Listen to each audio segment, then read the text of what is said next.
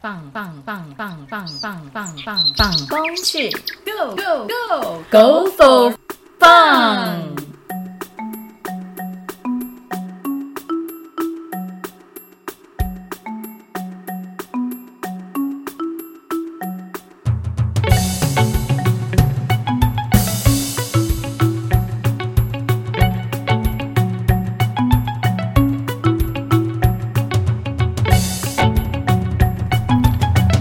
位听众，大家好，我是语传二的雨辰，我是华文山的明杰我，是化学二的坤生，欢迎收听放风去去。我们今天要分享是登山的时候，我们的个人用品要带什么哦。诶，明杰、坤生，你们下礼拜有没有空啊？有一个大同大理的登山行程，要不要一起去？是两天一夜的哦，可以在山上扎营过夜，要不要考虑一下啊？嗯，可是我现在好像快生理期，有一点不方便呢。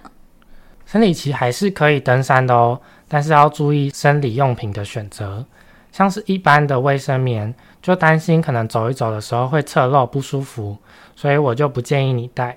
你要不要试试看卫生棉条啊？还有可以用布卫生棉之类的，比较舒服也比较方便，不会担心会侧漏。哎，感觉卫生棉条可以试试看呢，这样的话就不怕影响运动了。可是我还是怕经痛的时候会影响登山。哦，如果你怕生理起来你会痛的话，要记得带一点点止痛药放在身上，到时候肚子痛就可以不用担心了。嗯，那我还可以带一些夹链袋，到时候把一些废弃物带下山再处理，这样的话体积也会比较小。现在经痛的也有办法解决啦，谢谢你哦。对啊，对啊，要记得把垃圾收起来。那坤生，你有空吗？好，我想要去啊，但是我是个爱干净的人，这是两千一夜随身仪器会用的很脏，不知道怎么处理耶。因为垃圾该怎么处理耶？我想那应该没有垃圾桶吧？坤生，你只要在登山的时候准备毛巾跟湿纸巾，或是干洗手，你就可以简单的擦澡啊。还有，你可以带便携式的转接头，套在保特瓶上面，瞬间就变成一个莲蓬头了。但是昆生，你不要忘记带夹链袋或是垃圾袋，把自己用过的垃圾收起来，避免把你的垃圾留在山上哦。你还是可以自己带一些替换的内衣物啦。对啊，对啊，可以带一些替换的衣物。话说，你们有没有听过无痕山林这个名词啊？没有听过哎，我也没有听过哎。无痕山林的意思就是，除了事前的准备跟行进间的安全之外，简单来说，就是指凡走过只留下你的足迹哦。山其实是不会自己处理垃圾的，如果我们不带走我们留下的垃圾，它就会一直累积在山上。所以啊，我们去爬山的时候，就不要留任何垃圾在山上，也不要在山上使用任何的化学物质，例如洗发精跟沐浴乳等等的。这些都会破坏山上的水源跟环境，对于自然生态非常的不好。以后不要再带这些东西去爬山了，大家简单擦澡就够了。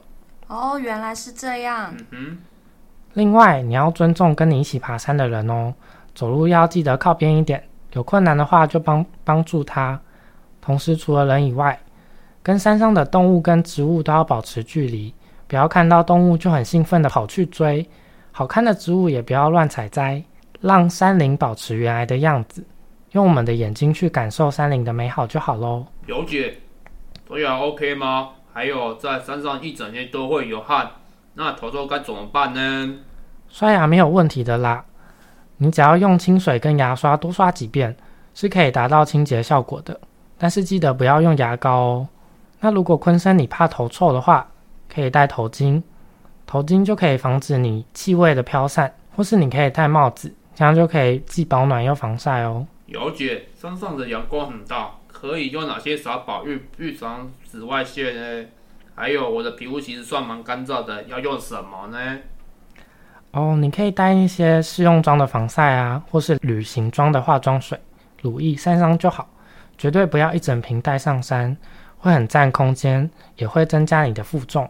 嗯，那山上有热水吗？可以用过滤装置过滤水吗？哦，如果你们怕山上没有热水的话，可以在山上用保温杯装一点热水上去，或是在我们大休息的时候，我们都会煮热水哦。还可以带一些暖宝宝放在睡袋里，这样就可以保暖喽。是的，嗯，那我想问一下，可以带一些就是肌肉酸痛的药膏去吗？可以啊。我那我有轻微的气喘，也可以带相关药品吧？对，千万记得，如果你有一些特殊的疾病啊，或是一些生理状况，一定要记得带你的个人药品哦，像是气喘啊、止痛、肠胃药等等。啊，如果其他人给你药的话，可能会触犯一些法规的风险，还是自己准备最适合自己的药品最好哦。那你们知道吗？除了刚刚提到的个人用品外，登山其实是很消耗体力的，所以如果你们在行走间没有及时补充一些养分，可能造成你们行动的不方便哦。嗯，那我们可以带洋芋片吗？休息的时候就可以吃了。不是说不行啦。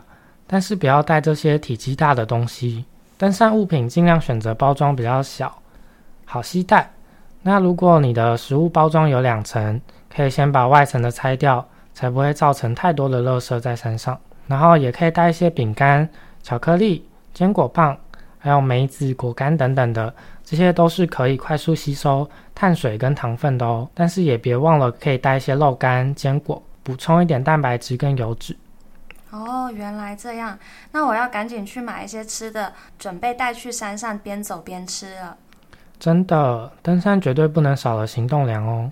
啊，我现在变得好期待下个礼拜去登山了，超级兴奋呢！我也知道，我也赶快回去准备行李哦。